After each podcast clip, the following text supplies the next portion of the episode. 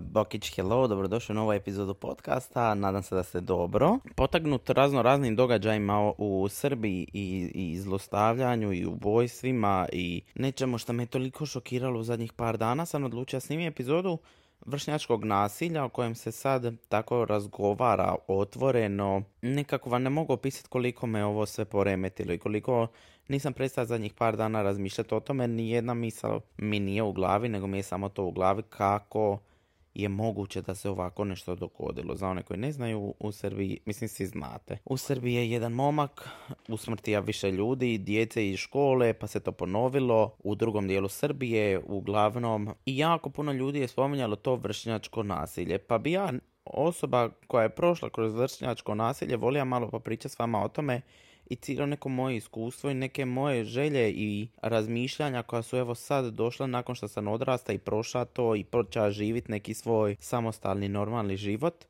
da kad se malo sad vrati na taj period života da prođemo kako je to izgledalo. Pa čisto da se pokušate staviti malo u ulogu nekoga koga se maltretiralo. Ja već jesam par navrata spominja okvirno šta se to dešavalo, ali nisam nikad baš zagreba u dubinu. Trenutno se nalazim na kauču da ispoštujem svaku epizodu kako funkcionira. Odradio sam jako dobar trening i neka je lipa faza, moram ti priznat, sesto slatka u životu. Spremam se na jedno veliko putovanje, a odrađujem pusta snimanja, ja sam u Poreću, idem za Osijek, pa onda ponovo za Poreć, tek onda na to veliko putovanje i to je sve u roku od 10 dana. Tako da veselim se, bit će napeto i evo, ovo je neki period gdje, ću, znam da imam vremena za snimati epizode. Pa eto, dobrodošli u epizodu Vršnjačko nasilje. Ćao, ja sam Marko, momak iz Trogira koji živi u Zagrebu i velik dio svog života dili na internetu. Često nosim iste čarape dva dana za redom, obožavam životinje, pivu i biciklu, a u zadnje vrijeme i knjige. Podcast mi dođe kao ispušni ventil jer jako volim pričat, a ja se nadam da će onda to neko i poslušat. Zaviri u mozak mlade šeprtlje koja uči živit sam ili bolje rečeno preživit sam. Dobrodošli. Osnovnoj školi je većina stvari kod mene išla i većina tog nasilja se izvršavala tad nadavno. Od uvijek se znalo ko je u osnovnoj školi gazda. Opa, živija Marko. Kad kažem gazda, uvijek smo imali imena za koje se znalo da su glavni i vodeći u školi, pod navodnim znakovima sve to govorim. I onda bi ima likove poput Špira, Darija, Ante, koji su bili onako stereotipični dječaci ili muškarci, odnosno tad su bili dica, ali ajmo ih nazvat muškarci, koji su se ponašali u skladu kako bi se jedan dečko trebao ponašati. I opet to kažem u navodnim znakovima, jer ja duboko vjerujem da nema pravila kako se neko mora ponašati, ali oni su bili o, oni koji nisu iskakali iz kalupa, odnosno bili su točno onako kako treba pravi jedan dečko biti. Oni su igrali nogomet, sport, odnosno bavili su se sportom, zanimale su ih cure, bili su vrlo glasni oko toga da ih zanimaju cure, psovali su, pušili u osnovnoj školi, na pojma držali se za jaja, otprilike do te mjere, bili loši u školi. U očima ekipe koja je išla sa mnom u osnovnu školu, oni su bili jako bitni. U mojim noćima stvarno nikad nisu bili. Prva stvar koju sam ja primijetio kad sam staj i razmišljao o ovakvim e, osobama koje sam imao u osnovnoj školi, sad kad je prošlo vrijeme sam shvatio koliko je tim ljudima falilo pažnje i koliko ti ljudi nisu zapravo bili sretni ni u jednom pogledu života. Ali baš ni u jednom. Navelo me na pitanje zašto je to tako i kako se to događa i iz kojeg razloga su toliko grlati u školi i bezobrazni prema meni, prema drugim ljudima koji su možda malo drugačiji. Onda sam došla do nekog rješenja u svojoj glavi je da se na tim ljudima točno vidi da se na njima, s njima nije radilo. Da je obitelj ta koja je prva i osnovna koja je štekala i koja je imala manjak vjerojatno komunikacije s tom dicom. Ili su imali roditelji koji nisu brinuli šta oni rade, nisu ih pitali iz škole. Kad bi došli šta je bilo u školi i stvarno to mislili kad bi ih pitali i saslušali, odnosno to su sve bila dica koja nisu bila saslušana. I meni ih je užasno ža, kad je sad prošlo vrijeme, ja te ljude nisam vidio godinama. Moje iskustvo dolaška iz škole je bilo sidi s roditeljima za ručak, za stol, popričaj, porazgovaraj, legnite zajedno na kauč, zagrlite se i pogledajte seriju poslije navečer ćete ići u šetnju ili takve neke stvari. Ja dajem ruku u vatru da ti ljudi nisu imali toplinu doma i nisu imali možda dovoljno ljubavi što je izazvalo agresiju i bezobrazluk i maltretiranje u njima. Kako će to nadoknaditi? Sad ovo ja malo i psihološki govorim kad sam tako sta i čita dosta o tome. Obično takvi ljudi to nadoknađuju s time da maltretiraju druge. Dobit nečiju pažnju je izuzetno važno u takvim životima.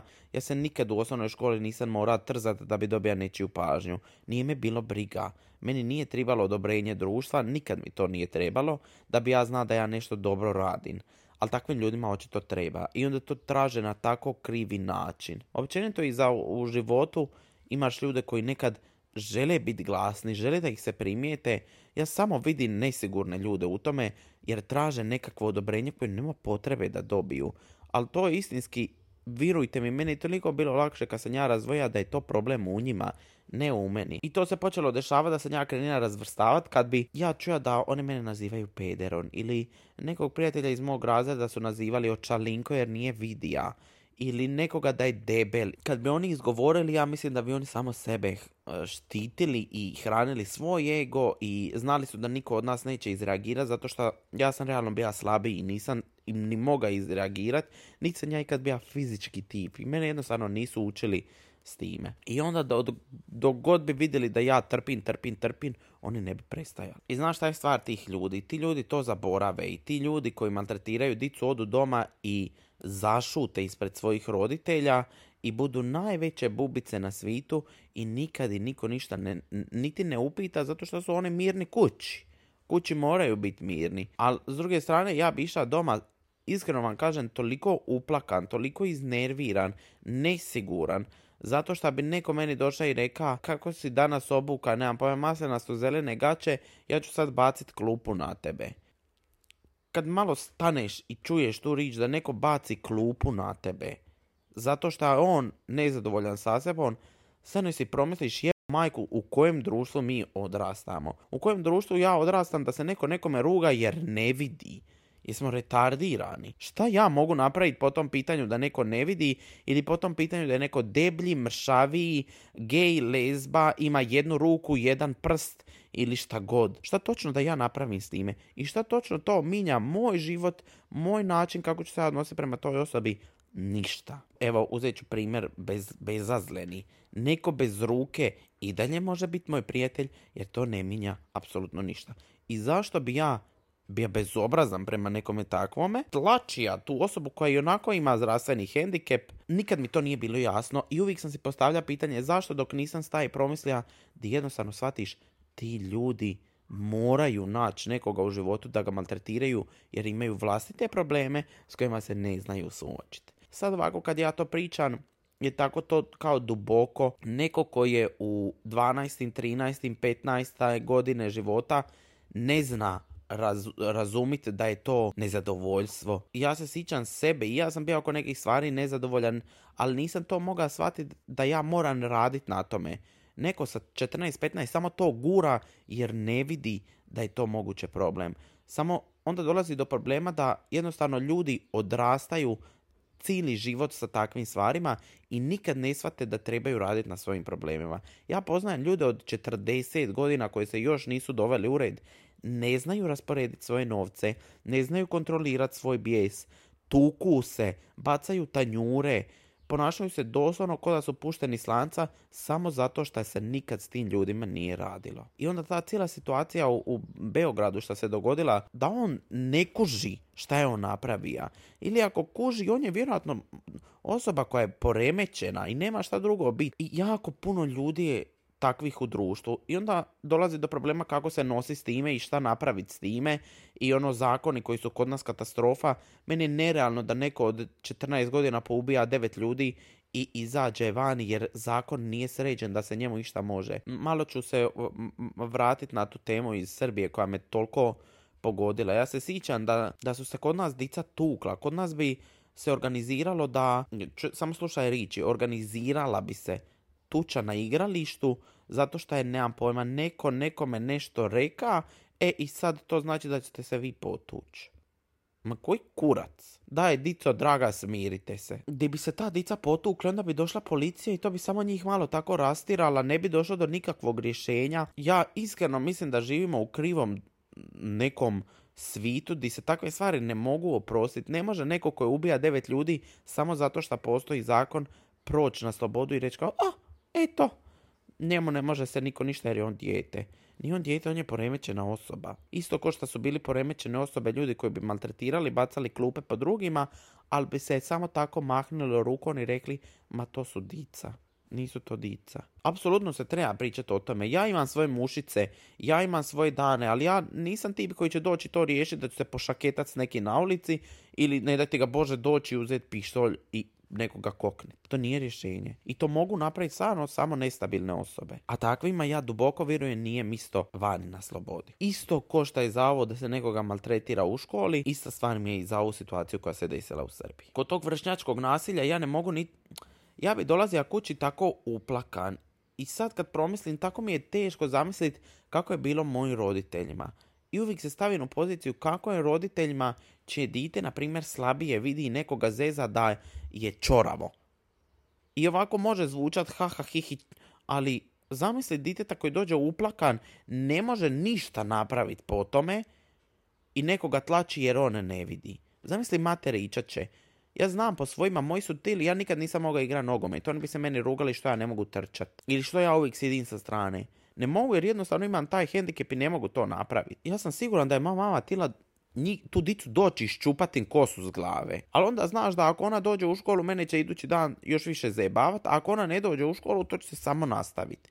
I onda dolazi do pitanja koje je rješenje. Često sam ja razmišljao da tu profesori moraju odigrati neku veliku ulogu i da su oni odgovorni za to kako se dica ponašaju jedni prema drugima u školi. I šta više vrijeme prolazi, ja više vjerujem u to da oni to ne moraju raditi. I da je, škola ustanova gdje bi se dica trebala osjećati sigurno, ali ja ne mislim da je na profesorici kemije da ona odgaja dicu koja su trebala doći u tu školu odgojena. Sve više ima razumijevanja prema njima koji imaju stotinu dice koji prolaze kroz takve hormonske tjelesne živčane reakcije i napredovanja u glavi da oni ne mogu jednostavno zamisli kad imaš u danu 200 dice koja ti se prominu i prođu kroz razred i sva ta dica i smrde i imaju svoje mušice i smiju se i plaću i urlaju ja vjerujem da je jako teško primijetiti nekoga ko prolazi kroz nekakav problem. I ja nikad svoje učiteljice nisam krivija što nisu, na primjer, puno reagirale na to što se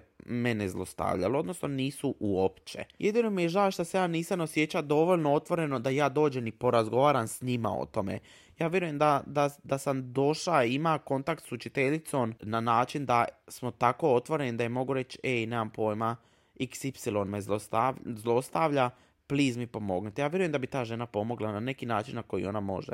A s druge strane, opet razumijem nju koja je u tolikom poslu i ja nikad se nisam osjećao, ok, pričaj, zato što sam uvijek imao osjećaj žena previše radi, žena ima milion stvari na pameti, e sad će se ona još brinuti o mojoj pameti. Vjerujem stvarno da mora doći do nekog drugog rješenja, jer imali smo mi pedagogice u školi, ali jednostavno kad bi izgovorili pedagogica, to je u meni automatski u glavi bilo x. Ja kod te osobe ne idem. Tako da ja vjerujem da se treba raditi na tome da se malo omekša taj odnos između, na primjer, pedagogice i dice koja možda trebaju njenu pomoć.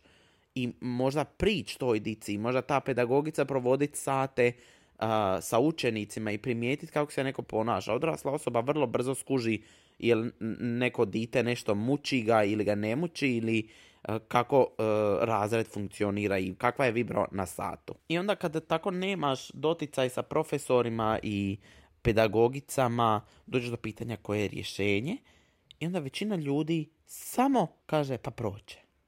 Proće. Ja mislim da je to tako krivo i svu tu dicu koja maltretiraju ja bih ih tako kaznija.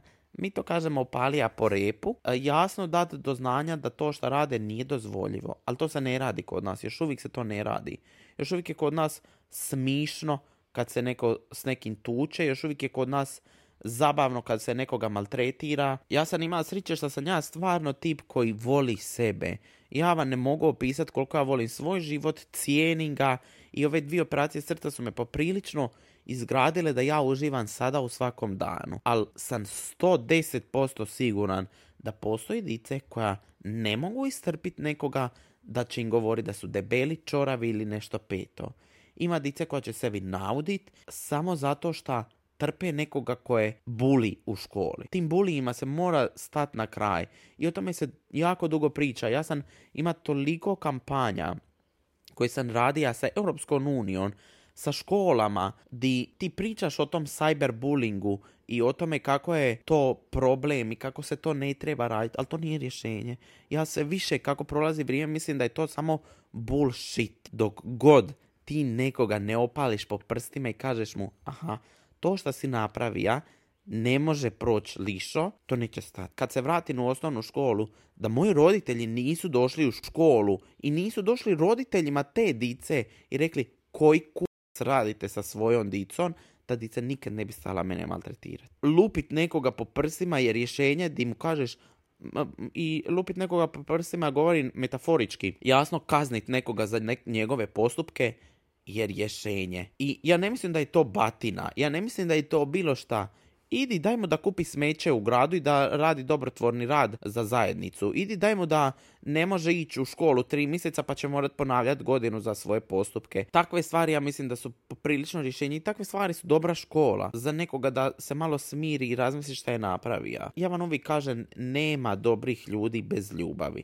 Kroz sve u životu, šta god u životu da radiš, ako nema ljubavi, neke, nekog iskrenog dobrog osjećaja, džabati sve. Apsolutno džabati sve. A za kraj ove epizode da malo razjasnim šta je u mojoj glavi krivo. Krivo je društvo koje snima nekoga ko se tuče, a ne razdvoji ih. Kriva je cura koja u trenutku kad hapse ovog momka u Beogradu koji je ubija osmero ljudi njenih godina jednog čovjeka koji ima svoj život i u starijoj je dobi ona izgovara rečenicu pošaljite mi sliku na Whatsapp. Ona jednostavno ne vidi da to šta oni ispred nje hapse nekoga je toliko nerealno. Neko ti ušeta u školu sa pištoljom, izvrsija toliko nasilje, takav neki masakr, a ti kažeš pošalji mi sliku. To je krivo. Ja ne kažem da se iko treba osjećati loše i da taj buli sigurno treba samo ljubavi i nježnosti, ali učini tom buliju da se on promine na neki način, a ne da se osoba koju on zlostavlja mora promijeniti.